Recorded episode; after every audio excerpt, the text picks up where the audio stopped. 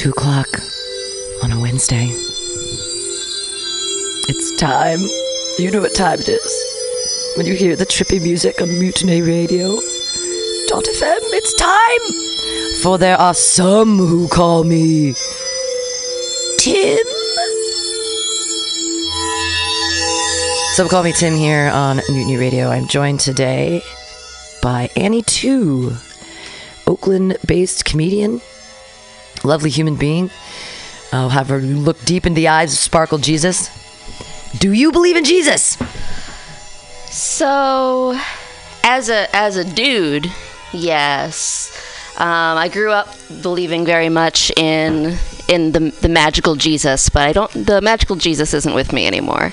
Like magical Jesus, like you say, I want to have this boyfriend, and then sparkles, and then it's That, and and really the whole uh, kind of mythology of the whole thing. I think he was a dude.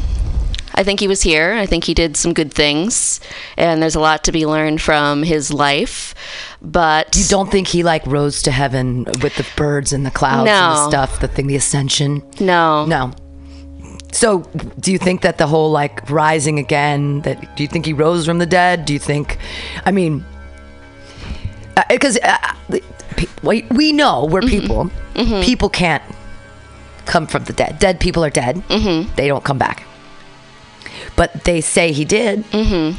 So is it like he was a dude and he died like a dude, and then we made up this silly story about him coming back to life? You know, I, I think so. I think it became part of a, a mythology and storytelling. Because, I mean, if you look back at human history for as long as, you know, storytelling was our oldest art. Sure. And it's always been used to teach things that are important, to teach lessons. Right. And, you know, a, a, I think that there's some blurring of lines in there between what's history and what's mythology for the sake of teaching. But then, how is it that so many people believe that the Bible is real? Really good PR. Really? really good PR over the years. Yeah, you know, and so and this comes from a place of me just not being just like "Uh, I don't I don't believe it. I think it's stupid. I grew up religious. I grew up uh, in, the Midwest. Uh, grew up Lutheran. Ooh, those that's like Catholicism light. It- it- that's what we always called it. It's, a little bit less kneeling. It's there's less guilt. There's less like feeling bad about yourself in, Sure, in being sure. Lutheran, but it's it's yeah, it's it's like Catholic light. Yeah. You know, uh, we always kind of took a like sort of a rebel spirit that Luther was the first one to break off and nail up the 95 theses and all that kind of stuff. We're like, yeah, sticking it to him, but then really wasn't that different than Catholicism. Just no praying to saints, really. Ah, Yeah. but do you still have to absolve your sins through a priest? No. Okay, so no praying to saints and no and and, and direct relationship so that you Exactly. can ask forgiveness without an in between. Exactly. That's that's the big difference. Yeah. But then why do we even ah that's it. Do do we need a gatekeeper on our like when you're asking for forgiveness, isn't part of it if somebody else knows like then you're actually asking for something because if it's just like you talking to God and thinking like, "Oop, I really I really made a mistake. Please forgive me." There's no like responsibility in that. That I think that depends on the individual. if you're a person that requires the social um, backlash isn't really the word, the social weight of someone knowing your sins so that you can feel properly bad about it, then I think that's where it comes in. But if you're like, oh shit, I fucked up, I feel really bad about it, I'm gonna atone for that, and I, I don't think that's something that needs to involve another person. All right. Yeah. Hey, do you uh do you still mm, do you find yourself asking forgiveness or do you find yourself begging for permission or how do you like, like what's my what's my relationship with something higher? You know the really it comes down to i'm i'm not like a staunch like dawkins-esque atheist i think if anything he does a lot of damage for people in the uh, world of, of biology and and of Dawkins? Who's Dawkins? uh, Richard Dawkins. He's an evolutionary biologist who is like, um, which is, is my background as well. Um, You're an evolutionary biologist? yeah, Wow. wow. Yeah, that's So, one like- of my degrees is in yeah. Like the study of like beavers turning into chipmunks or no? That's Like- not really a thing, but the but the but the but the study of um, how things change and interact, and how really how things are all related. Wow. Um, and I think that's where um, I find a, a, greater sense of greatness is in looking at that versus the kind of story of a guy in, in the sky watching. Sure. I can, you know, look at a thing and say, like, this came to be over millions of years as a result of circumstance, adaptation, and change. Wow. It has a place, it has a function. If this was gone, a whole cascade of other things would suffer. I feel that way about cats. Yeah. like because house cats they were i mean what were the original cat i mean could you imagine time travel well do you as an evolutionary biologist Uh-huh. do you know what cats were like a million years ago I mean, fossil records and everything, as far as like our, our domestic cats. Sure. Like, I don't know about millions and millions of years ago, probably not that different because they're kind of perfectly designed uh, creatures. Um, but, you know, we know from fossil records that they started hanging out with people, you know, a long, long time ago. And there's still debate over whether cats are truly domesticated or kind of if they almost domesticated us if you look at the at the at the pure definitions of domestication Sure. you know for something to be fully domesticated then we control everything about its life. M- big part of it is controlling their reproduction which we kind of do and kind of don't with cats. Um, and then there's also generally a, a physical change in their anatomy and structure once they become domesticated. When they're not reliant on being on their own on survival without us their skeletons become lighter. A lot of them will lose you know if they had animal animals in general and obviously cats will, will lose you know big horns or their teeth will get smaller. Um, the resources that they needed as on their own as scrapping aren't needed as much. And so you can chart when an animal becomes domesticated by those changes skeletally which is really fascinating. Cats don't have that. Right. They, have, sharp, they have very sharp teeth. Kittens. They're born Mm-hmm. with it's so weird the animals that are born with teeth and nipples. Uh-huh. Like because mama cats tiny tiny teeth uh-huh lots of tiny teeth uh-huh how is that how it's like what are cat nipples made of i feel like like kevlar or something i feel like we well, should they still mind that they're kind of born gummy, and then they get their little nubbin teeth. But it's usually by the time we're interacting with them, they're at about like eight weeks, and that's when they've got their teeth. They got teeth. They're crazy. I love cats. Uh, so, how did you make your way to comedy if you were an evolutionary biologist? Oh, That is my an unlikely transformation. my road is is tortuous. Um, so yeah, I I've always been a comedy nerd since I was little, since I learned that it existed. Um, you know, I grew up. I'd stay up late and watch Letterman every night so from the time I was little. Um, you know, Saturday Night Live, all of that. I think Kids in the Hall really shaped who I am as a person. Wow, yeah. Um, but I was always the smart kid, which meant a, a lot of different things. I was always kind of like socially misfit, and there were al- always a lot of expectations of me. Um, from family, teachers, community in general, I was sort of picked out as like, here's a, the smart kid. Huh. And um, it, for one thing, it never occurred to me or you know, I, I think I just wasn't aware that like comedy and comedy writing was something that you could do. That there was like Right. a place you could go to and s- study it and make it a job, and that had never occurred to me. And then I think another place where I kind of was pulled in a different direction was in high school, or really like in middle school and then into high school. Probably my best memories are when it was like me and my friends Ricky and Justin. This was like way before internet days. We would make dumb videos and sketches, Rad. and Do you still have those? oh, uh, Justin does, I'm sure. They're all like old VHS, So cool. all in camera editing. oh my god! We, god! Like, stop and then change it. and- Oh, yeah, we had like great. big robot suit that we built and would you know interact with people and like that was we all of us and we still talk talk about it now. We're like, that was where we were, where we were supposed to be. Wow. And then um, when we got into high school, there's an option to do telecom where you can then get a show on, on public access. And so we're like, yeah, we're totally going to do that. And then when I went in to register for the class, they wouldn't let me Why? because they said I needed to be on AP course and that that was a class for losers and dropouts. Whoa. And they literally would not let me take the class with my your, friends. your parents? No, my, my the guidance counselors. My parents are always supportive of whatever I wanted to do, which The is guidance counselor? yeah, that's what the guidance counselors told me. that what you want is wrong.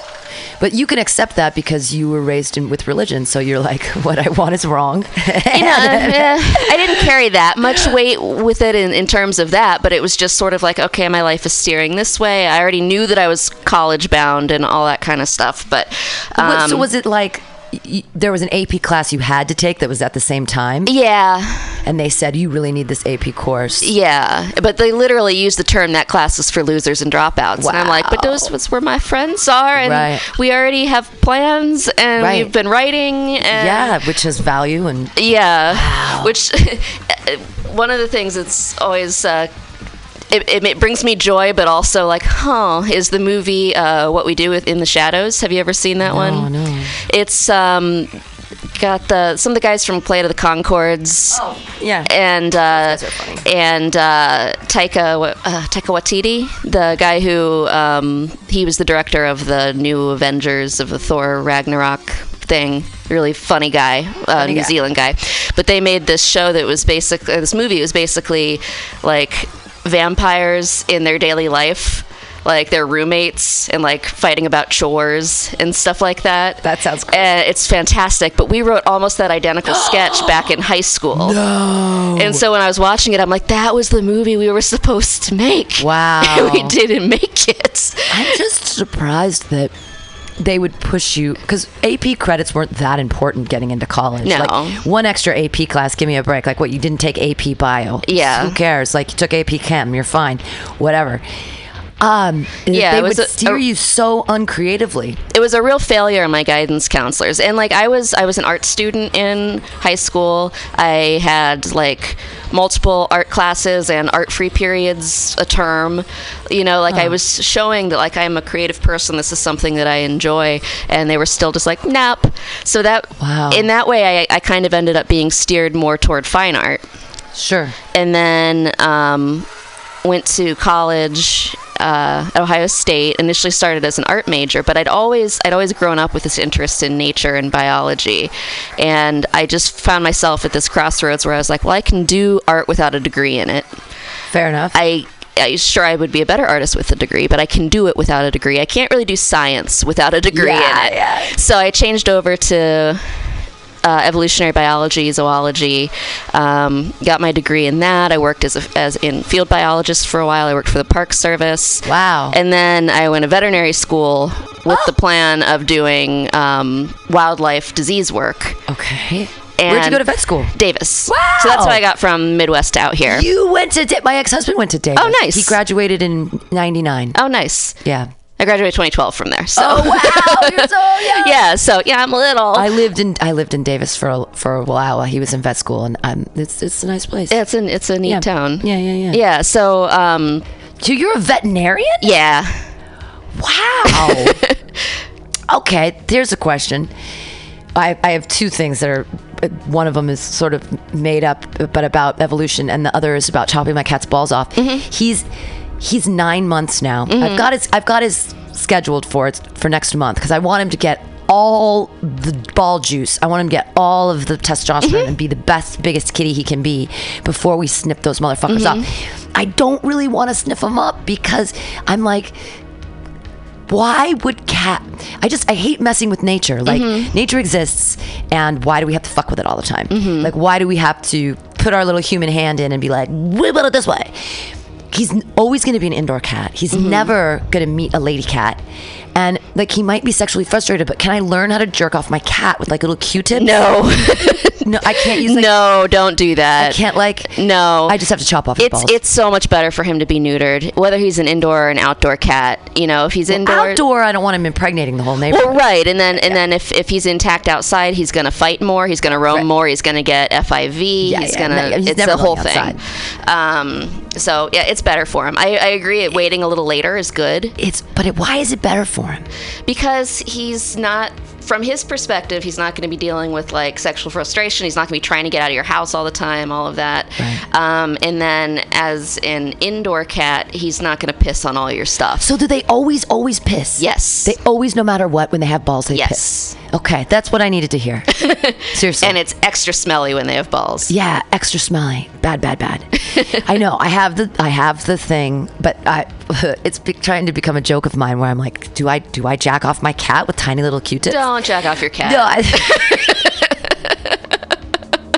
I love his balls so much though. Right now, I like this. Oh, they're so cute. They're like little pussy willows. They're just. I want to keep them. I want to make them have into little, earrings. little little puffy puffy pouches there. Okay, They'll good. just be empty. Just the empty pouches. I'm. Ugh, okay. I know. I need to. It's the peeing thing. That's. But Yeah. yeah. So I'm waiting until he's as old. But that. But then I feel like he's going to be so mad at me. he won't.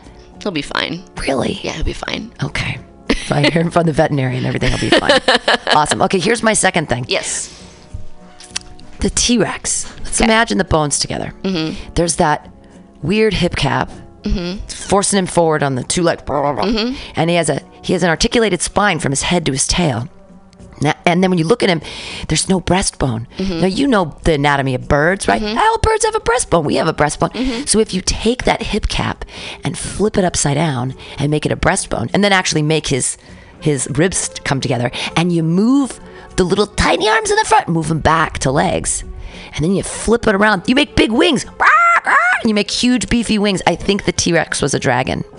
I think we put the bones back together wrong. Does that make sense evolutionarily that we just put the because like what have you ever looked at the T Rex like why? Uh, yeah, I have. I I don't think he's put together wrong because there are certain things that you look at you're like that's the pelvis there's no question of whether something's a pelvis or not a pelvis and and there are certain things that just articulate the way that they do You think that it's a pellet? See, because I think those things that stick down are actually like when you have a bird, they're like the, I've deboned a lot of birds Mm-hmm. because I debone a lot of birds. Anyways, and they all have these weird little things on their back that stick up that look exactly like the T Rex things that stick down. No, but the if you look at them muscularly, that makes sense for where their really large leg and thigh muscles would attach to those. But couldn't they be big beefy wings? Uh, I'll, I'll disagree with you oh. on that one. Big beefy wings. So we're cut, chopping off the cat's balls. T Rex was not a dragon. No. You really think those tiny? But why doesn't he have a breastbone? Why does he have? A, I don't know. I look at those bones all the time, and I think I even Yeah. I even went to Costco and I bought the the the thing you put together with a child, and I put it back together the way I think it works, and it works. He's really he's a cool. Uh, back to God. So you stopped believing in God. That Yeah. nature is God. you know that kind of came in through my studying and all and all of that um, and I, I think you know when i was young i remember being like pretty young and kind of going through this thought process of like okay all there are a bunch of different versions of religion and they're all man-made we're taught that nothing man-made is perfect and so, like, how can there be a, a true religion where we've got all of these? They're all made by different people. They all have different perspectives, and we're all taught that they're the same. And, like, having this thought, uh, like, probably way too young to be having these kinds of existential thoughts, which is why I've been gripped with anxiety my whole life. um, but, uh, you know, and being like, that means that if none of this is maybe real, that maybe God's not real, and then be like, oh shit, I can't, I can't think that, and then having, you know, of course, the Lutheran guilt set in, like, oh, I can't have that thought.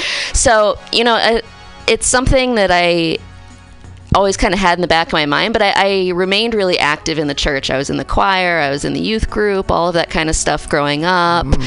Um, but I always kind of had my like, you know, kind of not disbelief, but like questioning Sure. um, there, which is you know part of probably what brought me into science is always questioning things. Um, but then you know I remember the sermon where I was like, ah, fuck this, like Yeah, this, sure. um, and that was it was talking about kind of the the parable of uh, you know Jesus comes to your house, you know, or well, I forget how it was framed. It, it was it was along the lines of you know when you give like to a charity or to anyone else, give as if that person is Jesus and give what you would give to Jesus, which is a, a really good way to think about it. It's still a way that I think about giving and community service and and and all of that, but the pastor went in on this big kind of rant of like, so say Jesus is coming to your house and he's going to have dinner. Are you going to make him like cheesy potatoes that come in a box? No, you're not going to. And I went on this whole kind of derisive thing about foods that are kind of White trash foods. yeah, I, I guess kind of white trash foods. And and I'm sitting there, I'm thinking, you know, plenty of situations where yeah, I would. One, well, that's my favorite food. They're fucking delicious. potatoes, delicious It's fucking delicious. Yeah. And so if someone was coming over, and I, I would make them my favorite food. Yeah. that's one. And then also there are so many people in the world and in our communities where. A box of cheesy potatoes might very well be the very best thing they have. Yeah. Absolutely. And so I, I was like, this person who is supposed to be your spiritual guidance doesn't understand the world or community, doesn't under is being very elitist. Elitist, yes. This is not something that I'm into. Sure. And um, I think at that point I was just sort of like, meh. And I still would go because it meant a lot to my to my mom. And still, when I go home, I'll go to church with because it means something to my mom. Do, does she really believe? Do you feel like she actually I think she believes in the magic Jesus? I think she does. Sparkle Jesus, yeah. Yeah. Um, Well, she said you, her daughter became a veterinarian. That's that's probably some answered prayers right there. that sounds that's pretty rad. I don't know. It depends. You said you had a lot of expectations put on you as a child. That, that wasn't your parents, though. That was it's to some somewhat, but but they were also pretty supportive. Like when I was like, I'm gonna go study art, they were like, all right, right, right. cool. Uh, you know, they didn't they didn't really do a big thing with about that. And when I wanted to change my major, when I wanted to do things that were not typical, Yeah. they were like, all right. I was like, I'm gonna leave and go travel for a while, and they were like, don't die, please. Like they were worried, but they were like, we're not gonna stop you from doing it. So my parents really were always very supportive. Are you gonna? Are you are you doing studying animals with infectious diseases now all over the world? What do you? No, unfortunately. So that kind of comes back to our previous question about how I ended up doing comedy. Um, so when I in my second year of vet school, I went and I did a project in Africa, in Kenya! Kenya, um, which was fantastic, and my heart wants to go back there so badly. Because the Um, animals are beautiful, or because ev- the people, you see God in everything. everything? You're Yeah, like, yeah. see God in the giraffe. Did you see a real giraffe? Yeah, I've yeah, a bunch. They just live there like They just live there. It's like like squirrels, but they're giraffes. Wow. Yeah. Um, you know, I was out in like the rural areas. You know, if you're like Yeah. in Nairobi or something, it's not like that. But I was out. I was out in the rural areas. But um, so while I was there, I ate some undercooked goat, and I contracted a disease called brucellosis. Whoa. And so I ended up in nearly dying from that.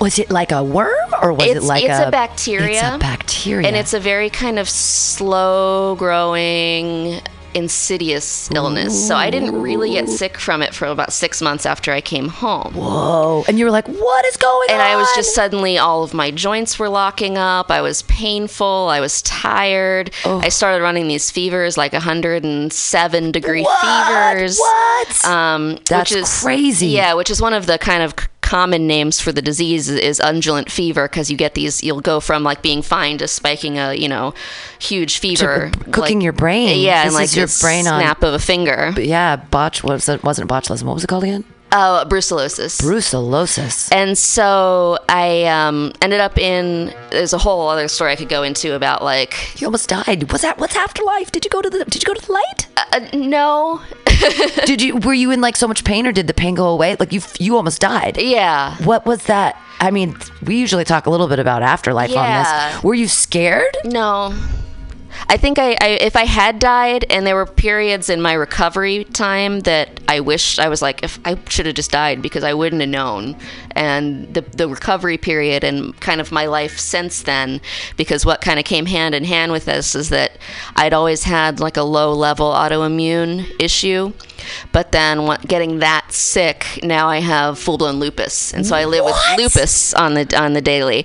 So you know the the recovery from that was harder than the actual being you know spending a month in the ICU and A month. all of yeah I had blood transfusions I had like liquid tapped off my chest I had you know I was did you having become seizures. Did you have become friends with the nurses? How did you cope for thirty I, days? I was ICU? not sentient enough Oh. Well, okay, so then where were you in that time? Do you remember any of it? Was there was it an outer body experience? Was it like did you like what are your memories from that time? Are they just super foggy? it's a lot of just in and out. Um, because and you know, and my mom tells me because my mom came out and took care of me during that time, and for about six months afterwards, she moved in with me out here, which was a godsend. Um, and uh, it's in and out. You know, I have some memories that are very vivid um, of like when I was lucid.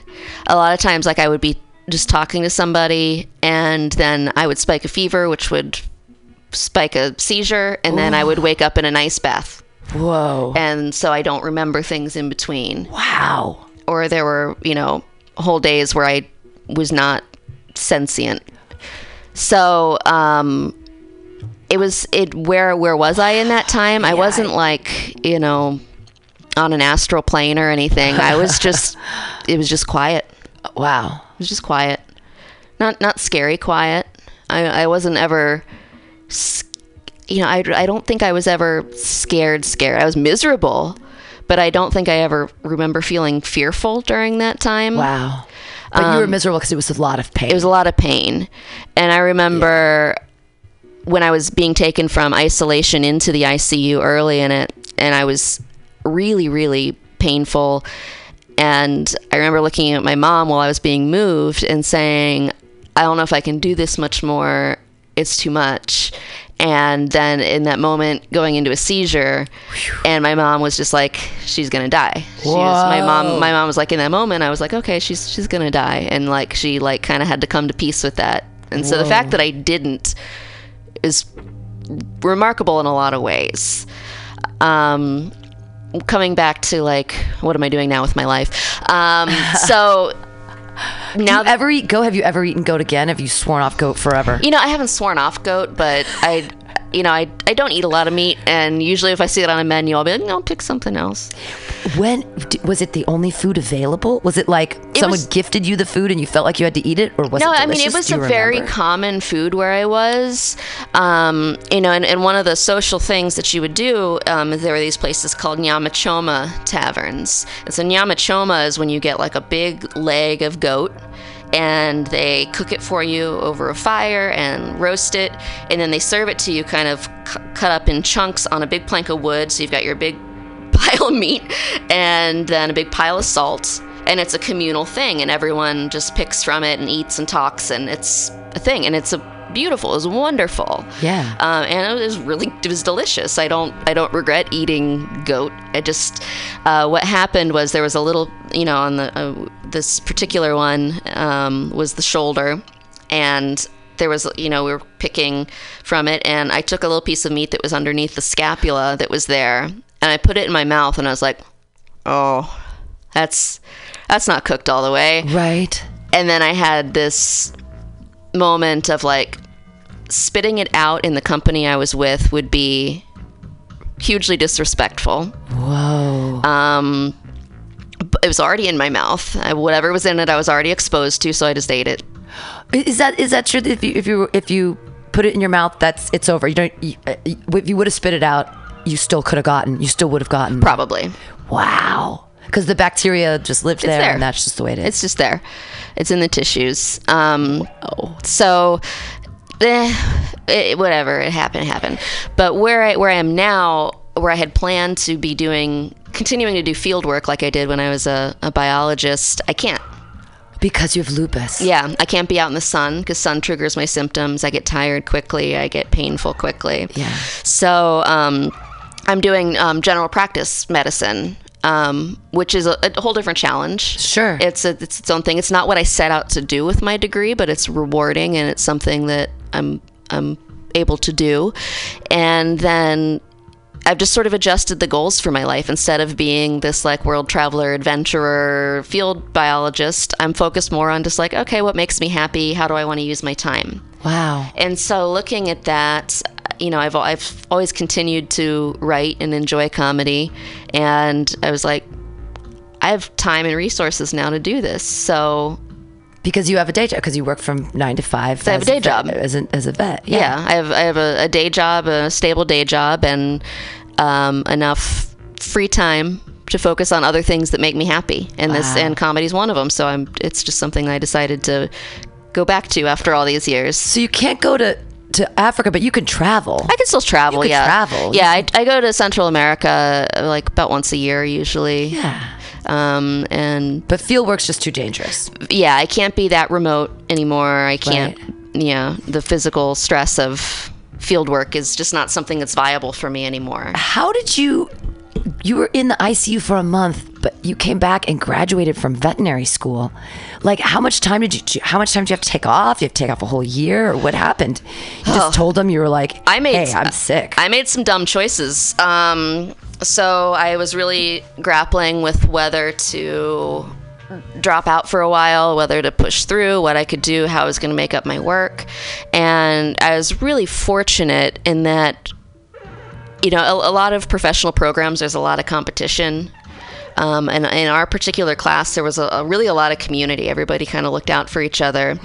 And so, with the exception of one class where the professor was just like, I don't do makeup tests, you got to take this test. Or, and it was like, obviously, I'd missed a month, I'd been no lectures, no labs, nothing. Yeah. Um, you got to take this test or not do or fail, basically. Um, all the other professors let me take my summer to make up what I had missed and Yeah. stay on track. And I had for that class and, and really for, for a lot of things where I had missed, I had classmates that were willing to share notes and uh, help get me caught up. Yeah. And so I think that's a big part of why in a lot of ways it was dumb because I should have just rested and healed, but also I needed to be doing something. Sure. Being sick with nothing to do is the worst. so you were just sick, and you still did the work. Yeah, because all, all of our, our lectures were podcasted. Oh so my God! I did most of my classwork from bed Wow. and then would show up to do the labs and the exams. And Wow. You're, I remember what they call 490s. No, I don't remember the numbers. Yeah. I went to one with my ex husband and I remember it so vividly. It was so fun. There was a big cow in front of everybody. Mm-hmm. And he said, if you want to make the cow pee, you just rub the vulva. Uh-huh. And he starts rubbing the vulva, the cow's blah. And I was Yeah. like, that's so much pee that comes out of a cow. I'd never seen a cow pee like that before. Yeah.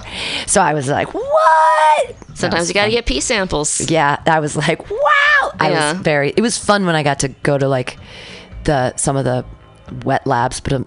Yeah. yeah. but it, it, I mean, I know because my ex husband was in it. Vet school is hard. Mm-hmm. It is hard.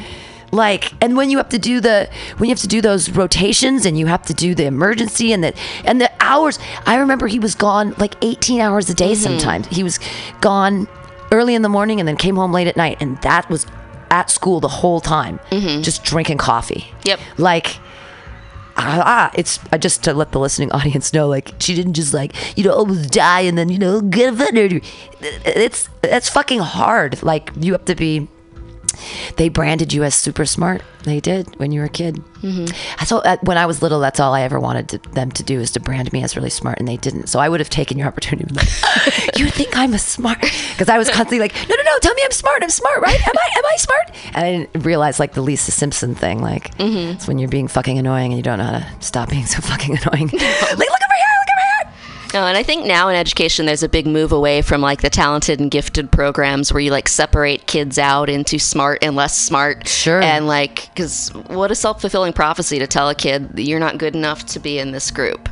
Right. You know? Yeah. And I was always, I originally wasn't in the program because I'm a very different learner. I don't mm. take standardized tests and things like that very well. I'm a very visual learner. I usually will, given the same problem, I will come at it a very different way than everyone around me. Sure. And so at first I was identified as just a weirdo. Right. And then my teachers were like, no, she's smart. She's just different smart. And that's kind of Nice. always been my approach to things. But um, I don't think it's good to, you don't not to say it's not good to encourage kids, but I think branding people as like, you're really smart and we expect these things of you, or you're not smart and Right, you- or you're you're you're really pretty, but am I smart? You're really pretty. yeah, yeah, yeah. Te- Like- teaching girls that their primary value is how they look. you Yeah, know, a lot of things yeah. that uh, really I I grew up with that I'm I'm very happy are different now. Sure. Um, because I see you know a lot of my chronic anxiety and depression and things that I've dealt with now that I'm an adult and I sit down and I look back on these things. I'm like I can trace a lot of that back to kind of tropes that I was fed when I was young. But you're not that old. You're in, you're in your early 30s, yeah. Uh, mid thirties. Mid-thirties, Yeah.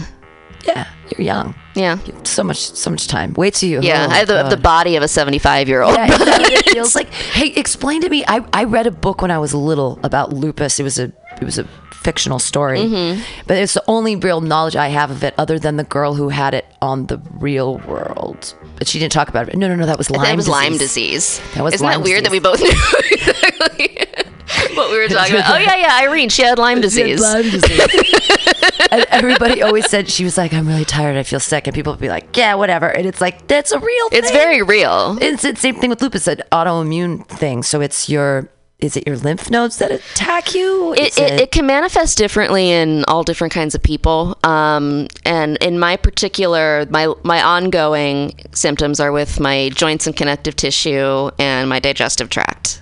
So I go through times where I can't eat or I can only do liquids. Wow. Um, and then I also just, I'm painful and tired Wow. a lot of the time. yeah. So, you know, one of the nice things that's come from it is that I've, by force, I've had to learn to live a more balanced life. Oh, You know, I look at mm, some of my peers who then went on to do residencies and are working at universities and all this kind of stuff, and they're esteemed and accomplished, but that's all that they do.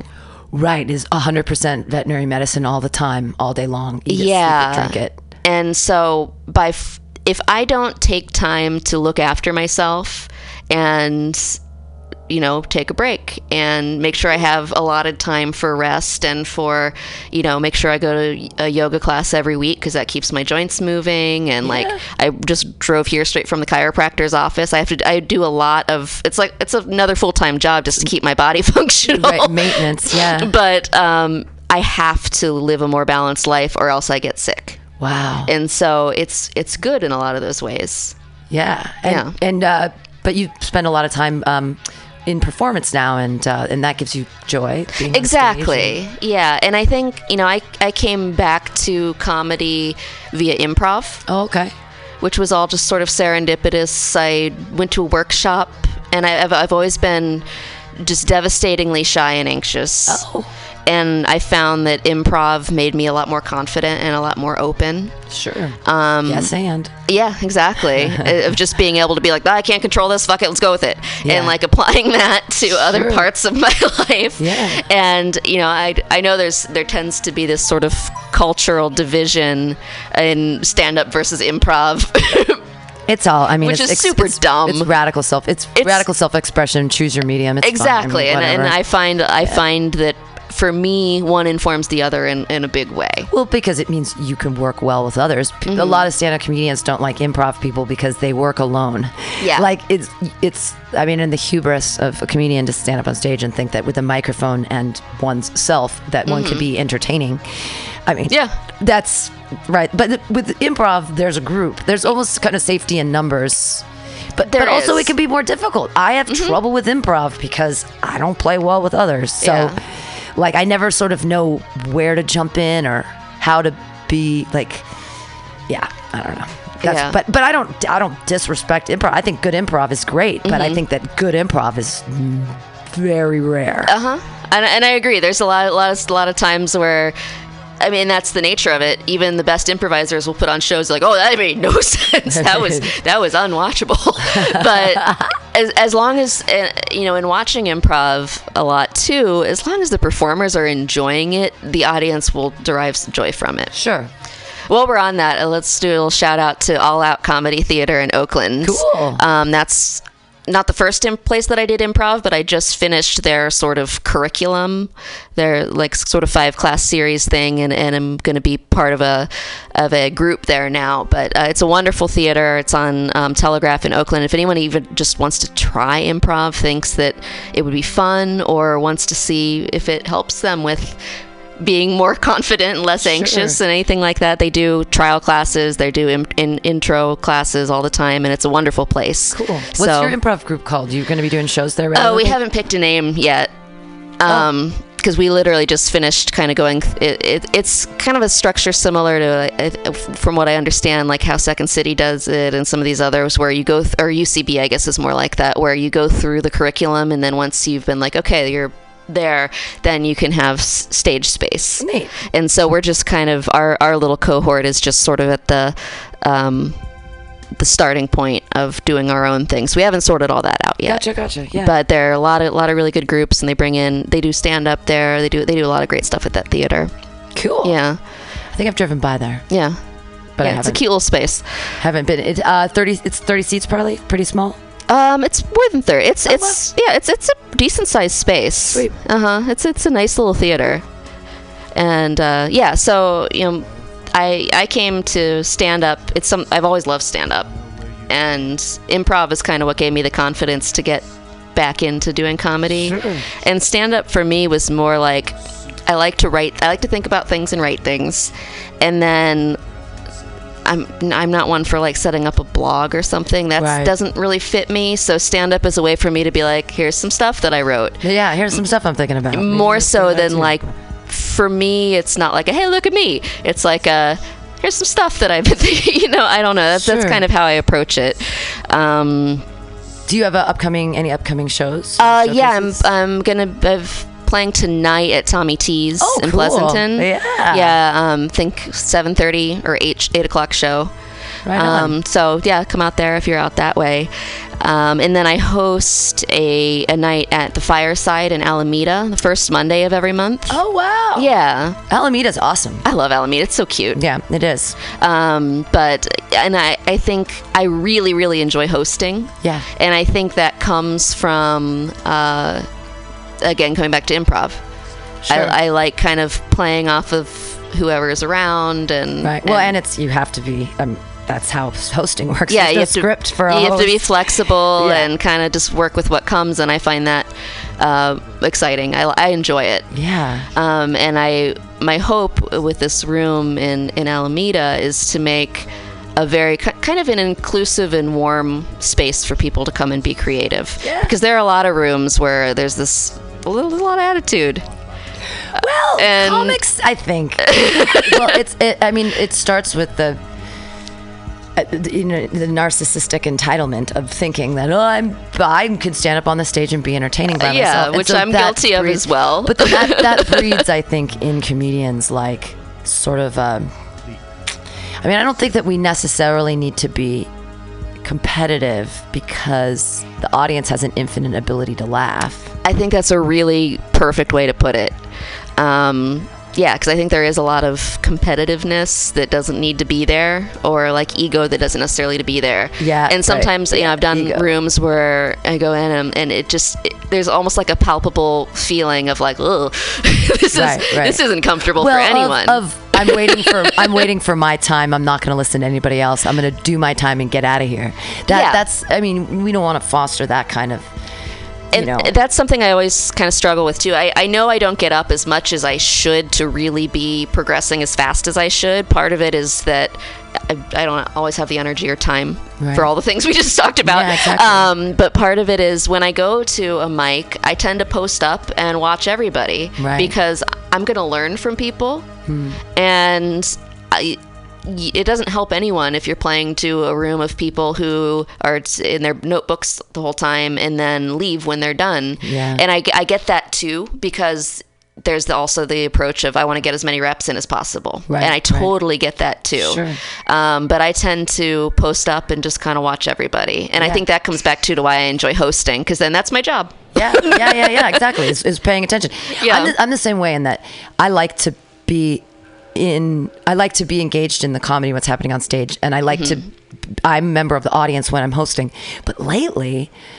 I've been having to run the Instagram. And so rather than be engaged in what's happening on a mm-hmm. personal level, I end up staring at people through a screen trying to take a good picture so that I can post it. Yeah. And so it removes me. You got to get from- an intern. I know. That's I wish. like, how do you do that? I don't know. Yeah. Don't know. hey, you want to come take pictures? You gotta get a me? And then- volunteer. Yeah, someone who's a comedy nerd. Get some high school kid. Yeah. Someone, someone doesn't understand that I'm on the radio right now. It's like, don't do that. Don't call me.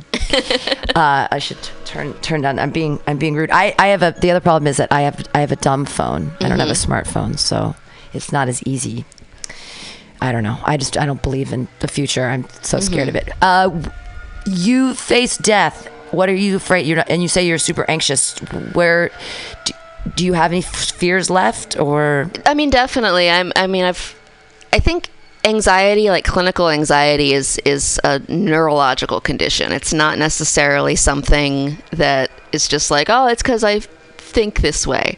So I still have very real like neurologic response, and a lot of it's social anxiety, um, or just yeah. I don't. I don't fear my own death in any way. I do fear the people around me dying. Huh. I have real fears about like losing my parents and and those kind of inevitable things that will happen. Yeah. that I don't want to happen. Those things I'm afraid of. Um, but I don't fear my own mortality really at all. So I mean, oh, that takes off all the pressure because that's what usually people turn to religion for. Yeah. that, that the fear of mor- of mortality is so great that Yeah. Then they're like, I have to, I have to have morality. Yeah, my no. mortality gives me morality. and and that's I think a problem with with religion, with organized religion. Maybe not with just spirituality. Like I, I know it sounds really like Instagram hashtaggy, but like I do consider myself to be spiritual. I look at things and I appreciate the beauty, and I feel connectedness, and I feel moved. Um, but I don't need to have somebody telling me that I'll go to hell if I don't help somebody. Right, I'm just right, gonna right. help somebody because that's right. that's what you do and and part of being a person is being part of your community Sure. and taking care of those people in your community helps everybody Which is what Jesus was talking about. A lot of that Exactly. stuff. He was like, "Hey, tax collectors are people too. Prostitutes are people too." yeah you just Like, it- come on it's now, everybody. so important to take care of your community whatever that Yeah. community is Sure. and so i don't think i need the the hammer of hell to make me take care of things and Sure. people i just it's i just do That, see, but are we losing that? I feel like our who's are people are we really thinking about each other now, or are we Yeah. completely thinking about ourselves? Like, I just I look at what's happening in our country, and I'm Yeah. like, Oh, God. I'm like, what? Why are we like?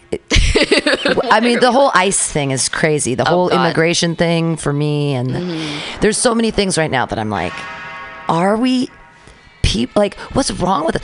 So like, I think a certain way, and I think that I'm right, but there's other people that think totally opposite of And what I think, as and passionately. and they but they think they're doing the right thing. They think that mm-hmm. they could be following Jesus or listening to the Word of God or doing oh, whatever Oh, yeah. they're doing, and they truly believe that what they're doing is right. And I look at them and go, "Wow, that's pretty fucking evil."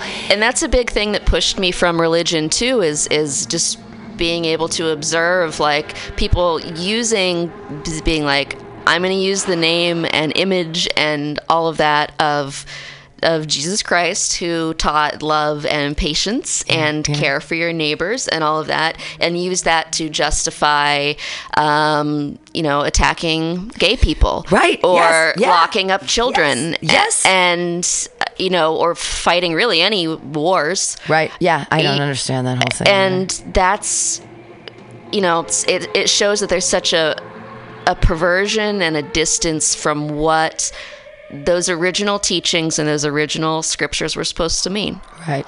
And I don't really want to be part of it. Now, part Yeah. of, you know, and again, coming back to me then getting into science, part of being a scientist is the openness of saying, I don't know. Right. I don't know. And in. But do we have to be definitive? This is this is this Yeah. and this is that. It's and like, that's well, why I'm not like.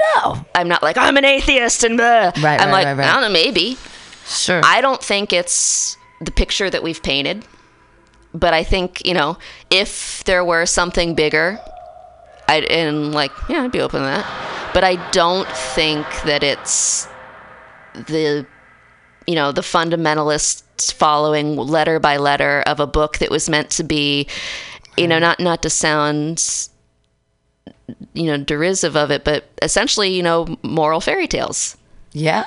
Yeah. stories to teach you know a good way to, to again be take care of your community And sometimes it's they're not. I, I read some of those Old Testament. oh yeah there's some weird like, shit in there What? Well, then- what are you trying to? What exactly are you trying to say with this? Like, I, Yeah.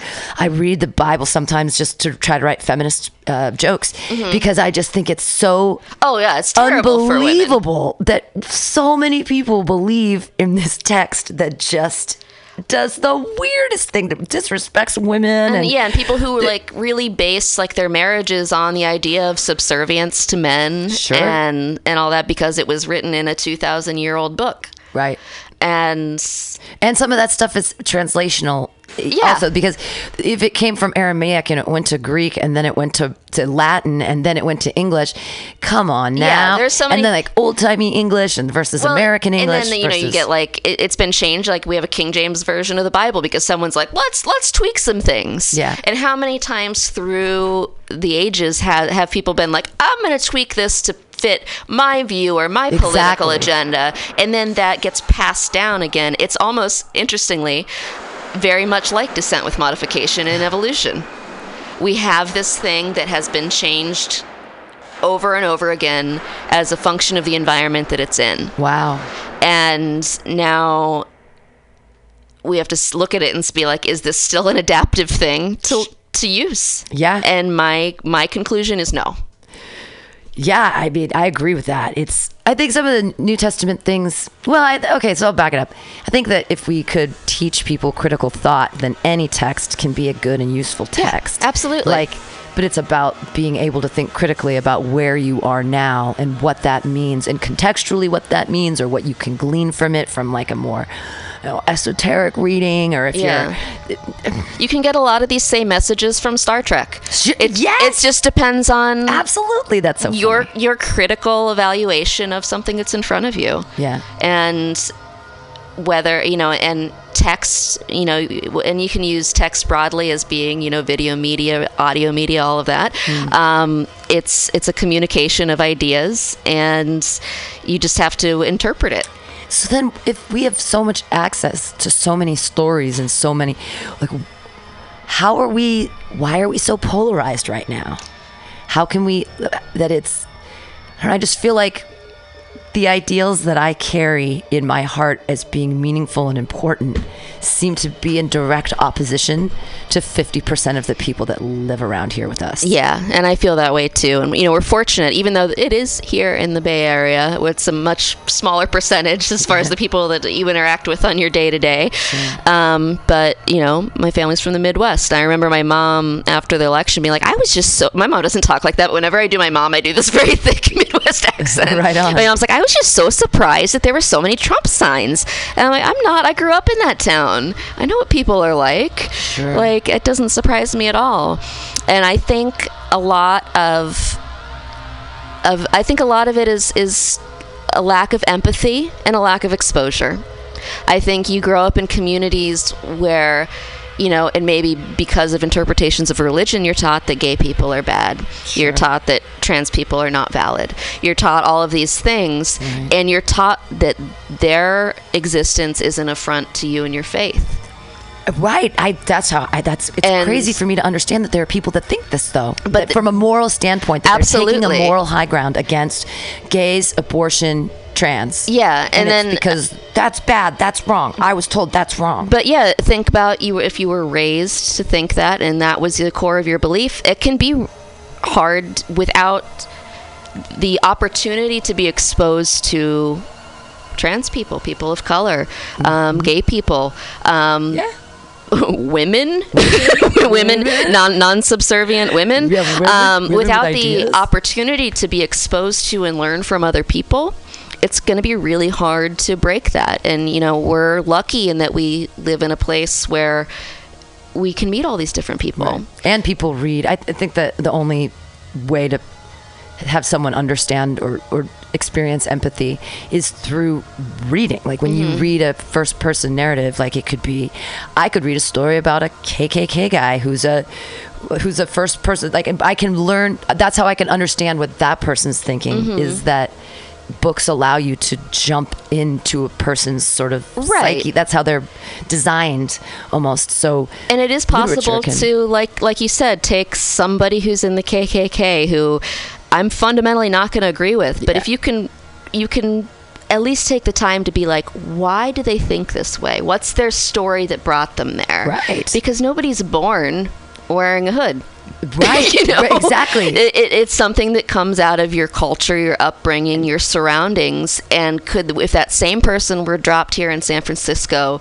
their life would have been totally different Probably, yeah, they might be a Burning Man zealot. but Who there's knows? still like has to be somewhere in there even though on a deep and visceral level i disagree with everything about I- them absolutely. something that's still human and empathizable within them I would, I would hope.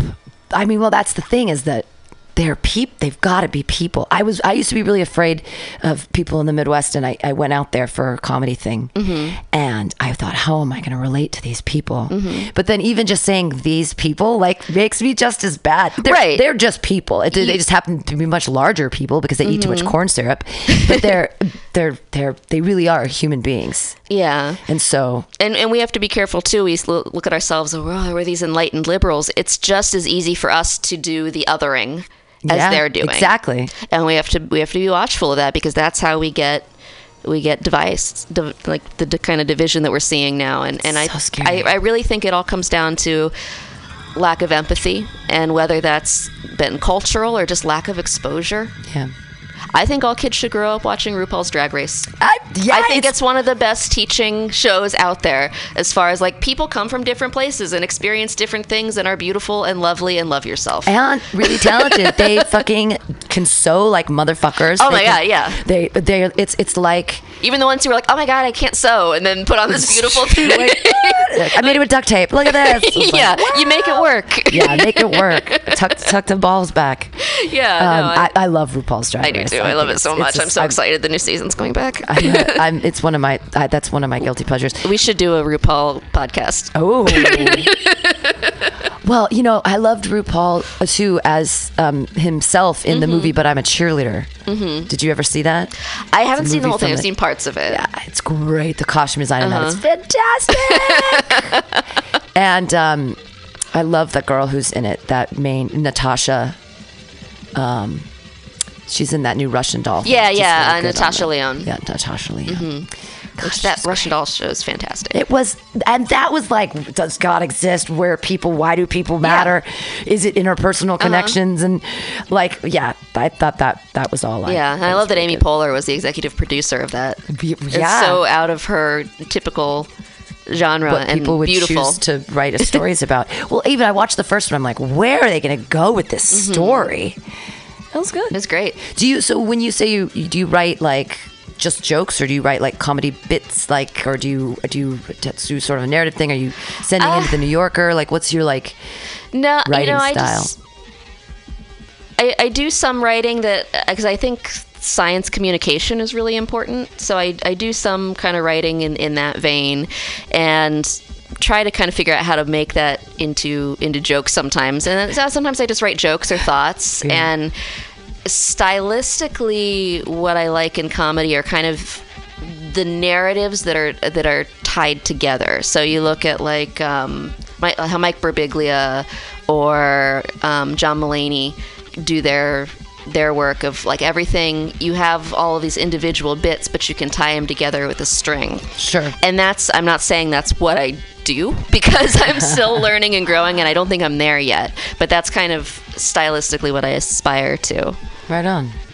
Yeah. Cool. 'Cause I, I just think it's a it's a neat way to do it. Do you do any jokes about being a veterinarian? I don't. Honestly, this is the first. Uh, It's the first time you've ever let it out of the it's the first time I've ever let it out of the bag. You let the cat out of the The- bag. yeah, literally. Because yeah, it's being a vet is weird, um, and people awesome. people cling to it in weird ways, Yeah. and so I They're find like, I have a cat. I find in it's easier in my life outside of that to just like pretend that that's not a thing. That's cool. And I, I dedicate fully to it when that's what I'm doing, and then when I'm away from it, I step away from it. That's so unlike all the veterinarians that I knew in vet school because I was uh-huh. there in Davis for th- three years, well, uh-huh. out of four years of his education. And I learned very quickly that unless you learn how to talk about veterinary medicine, you have nothing to talk about with anybody. Mm-hmm. it was like for years. That's Yeah. I just learned about gastric torsion and gastric bypass and how to double ligate the vas deferens. And, I mean, Jesus, it was like if Yeah, I didn't got all the lingo down. If I didn't learn the lingo, I wasn't. And if I'm in a in a group of, of veterinarians and technicians, that's yeah, that's where it ends up going. Um, but I again being forcibly, very forcibly forced to live a more balanced life, I find that it is good to be able to put that on a shelf. wow, And I think that I'm a better doctor when I can be 100% in when I'm in and then set it aside. wow. Except you should. You got to mind that shit. You have a whole built-in audience. Uh huh. You have all you. You're. You have the whole built-in audience. You could be giving flyers all the time. Yeah, I every know. I know. But yeah, and that's You like are so balanced because I would go overboard. I'd be like, I'm a veterinarian, but I also a comedian, just in the poster. I'd Yeah. like, come on, come on, see me at Tommy T's tonight. But to do it. Yeah. Like I couldn't be able to keep it separate at all. and that's you know my voice teacher is uh, who also does comedy and he he's always like you should be talking about this shit and i'm like I need to, uh, borrowing from Liz Lemon, who is my soul mate, um, I need to separate my work self from my life me. Yeah. That's fair. I Yeah. mean, yeah.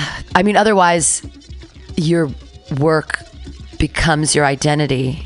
yeah. And that can happen, I think, with veterinarians too. Is that- Absolutely. that, their whole identity is being a veterinarian, Mm-hmm.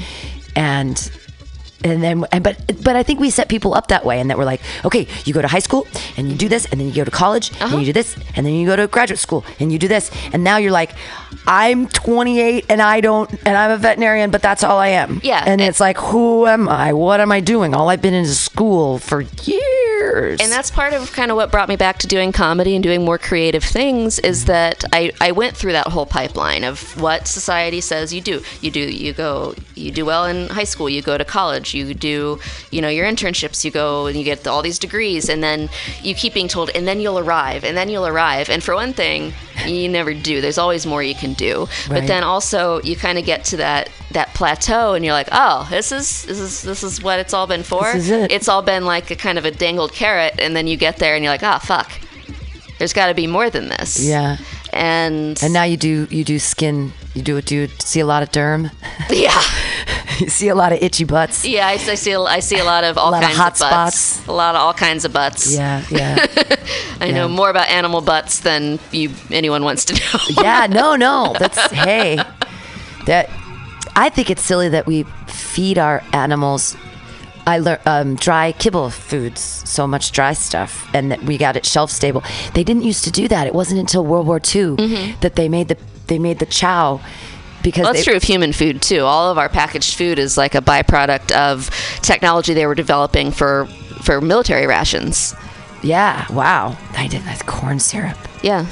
And all, all the stuff that's packaged, that's that was all technology that was developed for feeding the military. Wow, And then when we were in non-war time, we were like, well, what do we do with this? I don't know. We make some Doritos. Wow. And now we have what we eat now. Wow. uh, do you have to really watch your diet because of your afflictions? I do, and I'm not as good about it as I should be. Mm.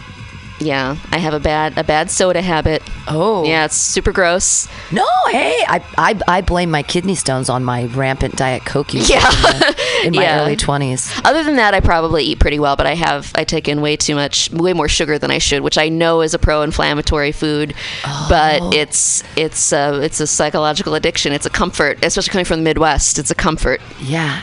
Yeah. You're a doctor. You know that. I know shit. that. It's, it's, it's like all the, it's, you know, you, you go by any hospital like loading dock and there'll be like a dozen nurses out there smoking. Yeah. And a lot of it comes too when you, when you are working in a high stress environment, which like when I'm in the office, I'm going, I'm going, I'm going. I, Sure.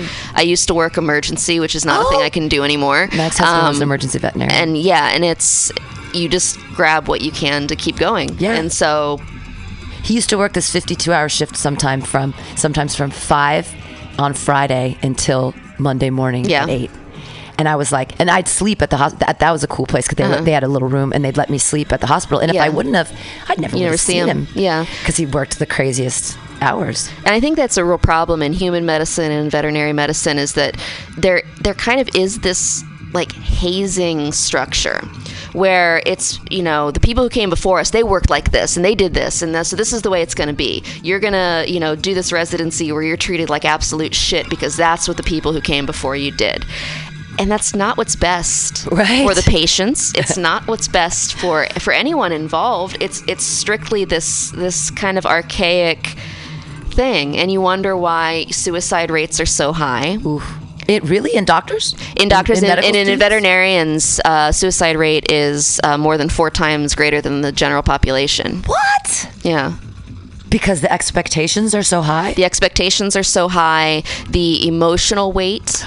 Um, a Yeah. lot of times people will, will really hold this sort of emotional blackmail over veterinarians of like, you know, why won't you you fix my animal for free? Oh. You charge too much. It's because all you care about is the money. And we're like, no, we have to keep the lights on so we can help. Yeah, help the animals, yeah. And people come in and, and they treat you like absolute shit. They will um, just rake your name on Yelp if if they think that. And there are plenty of there are countless stories of veterinarians who have committed suicide after like a bullying Yelp campaign was started by someone. Wow. There, you can you know dig for many stories about that. You got. I mean, that's the craziest thing because the whole point of veterinarians, we love our animals so mm-hmm. much, And- and people- That's your whole purpose is to help us love our animals as for as safely and as long as possible. Yeah. Like. And I don't think people understand the level of sacrifice that goes into the profession. And so they'll come in and drop the, oh, you all you care about's the money on you, or um, you don't really love animals. Or the one I like to, always makes me kind of laugh is people like, oh, I used to want to be a veterinarian, but I just love animals too much. this kind of like thing that we're like, what, what does that even fucking mean? But, um, yeah, there's a lot. People don't understand the sacrifice that it takes. Yeah. And people think that an internet search is equivalent to our degrees. It- yeah, it's and it, vet school is hard. Yeah. I mean, I, I just second-handedly it was hard. Uh-huh. And I can't even imagine like the. Ah. Um, I I do have an example before we wrap up of a, a veterinarian who did who did love animals too much. Mm-hmm. She uh, her last name is her name is Dr. Loss, but which is funny because Mm-hmm. she's a veterinarian. Um, that she was driving down the road and she saw a dead possum, Mm-hmm. And she pulled over to check its pouch, mm-hmm. and she pulled out nine baby possums and then took them to her veterinary clinic, and then just waited as they died one by one over the next week. But like, I mean, I think possibly there's. You Now, I worked in wildlife too. rehab for a while, and that was a common thing because anytime there's a dead possum, you check the pouch, and we had all. I love baby possums because I've spent a lot of time with them. They're fantastic. They can't But carry rabies, right? They can. I thought they can't. Any mammal can carry rabies. Really? So I don't recommend going out. I mean, veterinarians were dumb uh, when it comes to that kind of stuff. We put ourselves in a lot of unnecessary harm, um, but also we're vaccinated. Oh. Yeah. Gotcha. It's part- You'd, you'd have no problem sticking your hand in a dead possum pouch. No. Wow. My hands have been in a lot of places. Yeah, but a dead possum pouch. it- Yeah. it's like any pouch. It's got to be weird. Like, Yeah. It's like like a mucous membrane of Yeah. weirdness. That's a perfect sound. There's somebody who has oh I forget what the sound what the condition is where you can't stand the sound of people like chewing. So, there's I'm sure there's some listener that has that that just lost their goddamn mind. Right, right. that. Yes. I'm gross, sorry. gross. That's a moist sound. A lot of people don't like the word moist. Don't even like the word. Yeah, it's gross. Uh, cool. Hey, Annie, too, this has been enlightening. You have any last words about God? People can come see you tonight at Tommy T's. Yeah, if you want to come out to Tommy T's and, and check me out, and it's a really good lineup. And um, yeah, How, how I- long's your set? I don't know. Oh, I don't know. I'm just winging it. cool. Yeah, it's that improv thing. But um, but yeah, uh, last thoughts about about Jesus. I think I think Jesus has a lot to teach us, but it needs to be uh, in context. Yeah. And just, I think the takeaway is to take care of each other and take care of your community. That's those are some good last words. Uh, go check out Annie Two coming up soon at All Out Theater with her new improv group yet to be named, Mm-hmm. and again tonight at Tommy T's. And any other thing you want to plug that you do in Oakland? You uh, you said Monday nights. First Mondays of every month at the Fireside in Alameda, there's a um, an open mic, and we do pre sign-ups for the odd slots on Bay Area Comedy Network. So um, you can look for my postings there, and uh, yeah, just follow me on Facebook. I don't have an Instagram because I it stresses me out, but Yeah, it's me too. but I do but I do Facebook. I do yeah. Just follow me there. Right on. Annie too. Annie too. Thanks so much for being here and uh, being on Some Call Me Tim. We'll be back next week with, let's look it up. I'm so disorganized. Uh, but next week is the 20th. Kelly Evans. Woo! Kelly Evans, comedian Kelly Evans. He has a beard and he's a sommelier. All right. Those are the things I know about him. That's gonna be a good one. Yeah, I'm like, bring me some wine. uh, right on, uh, thank you guys for being on Some Call Me Tim, and we'll see you next week. Bye.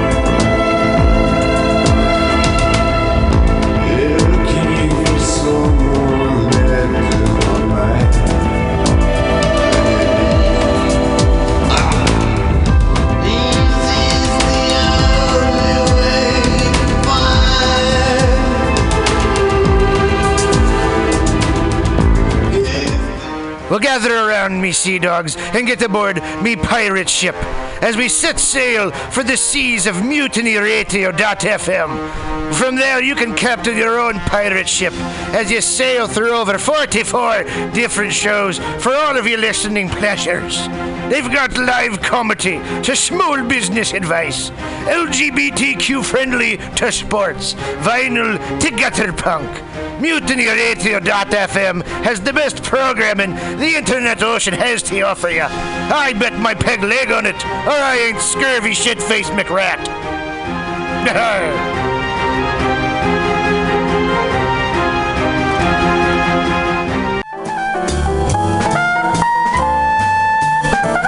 Asiento. Asiento. Take a seat at Asiento on 21st and Bryant. Meet friends for a drink, have delicious tapas, and a relaxed community atmosphere. Asiento, honestly, is a wonderful place. They have incredible bartenders and board games all over the walls, trivia on Mondays, Taco Tuesdays, First Wednesday, live jazz, live DJs Thursday, parties. The food is darn good. Special happy hour prices all night long with your Mutiny Radio Comedy Festival ticket March 1st through 5th. Check out the schedule at www.asientosf.com. Come take a seat.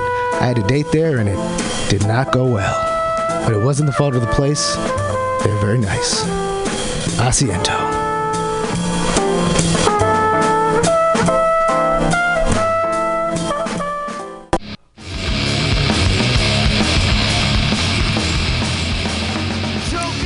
For a burger? Mutiny Radio thinks you'll find the best burger in San Francisco at Count.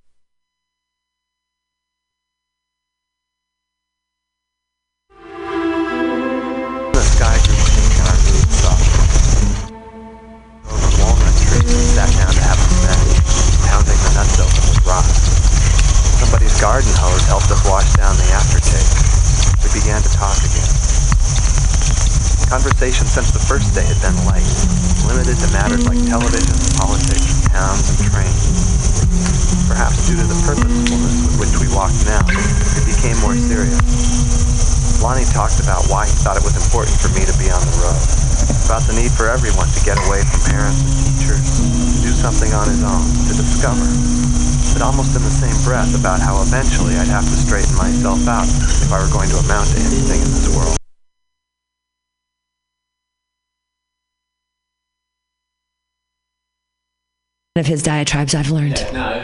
Yeah. eight bucks. Come down and enjoy our patio. It's open uh, in the afternoon. Not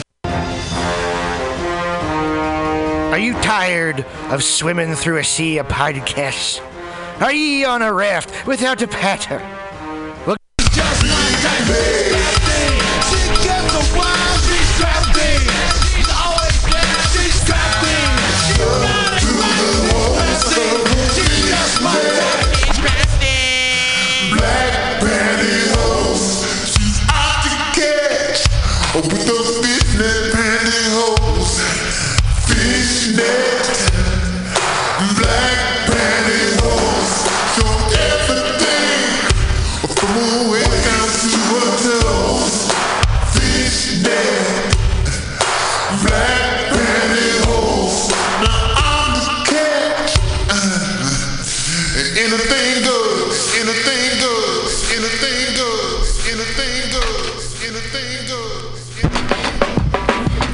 That's Paul's Boutique. Ask for Janice when you call there for the best in men's clothing.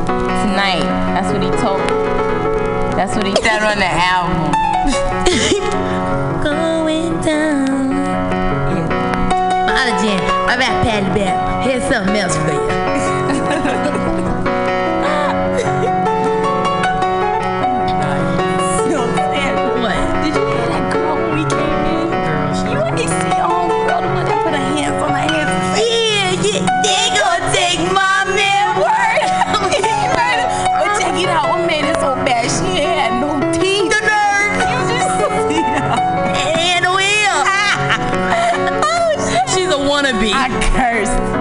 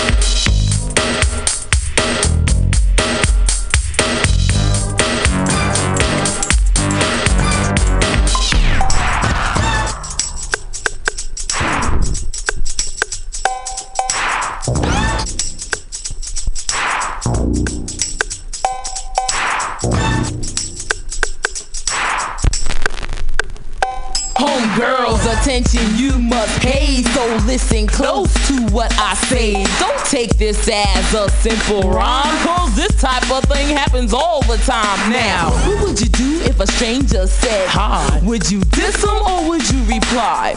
If you answer, there is a chance that you become a victim of circumstance. Am I right, fellas? Tell the truth. Or else I'ma have to show and prove you are what you are. I am what I am. It just so happens that most men are.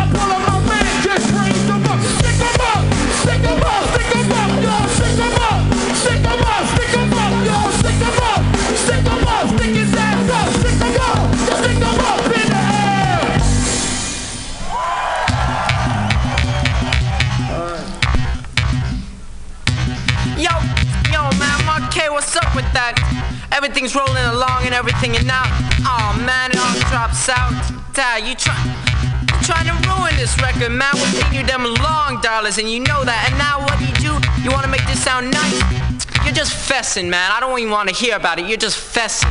That's it. That's it. I give up. I can't make a record with you guys. You guys are a bunch of funky, funky idiots, man. I'm out of here. Bye. Fine, man. Just get out of here, man. You don't know how to produce a record know-how. Just take a walk, man. Now, we don't even need you here in the studio. We can do it better ourselves. And Bazooty, you're not even helping anyway, so you get out. What, man. That's right, man. You guys didn't even... Oh, look at this, man. They didn't even turn on the... Oh, man. Word, man.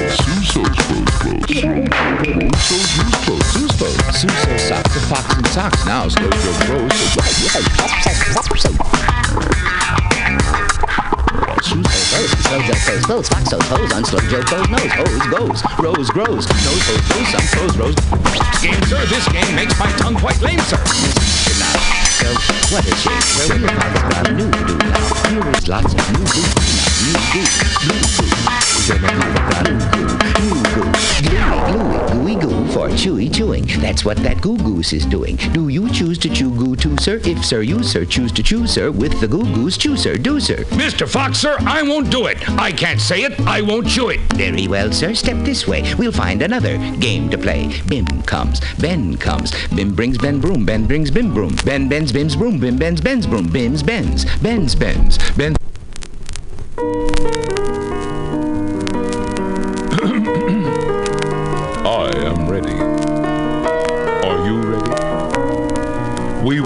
Will now together that famous tongue twister, Fox in Socks.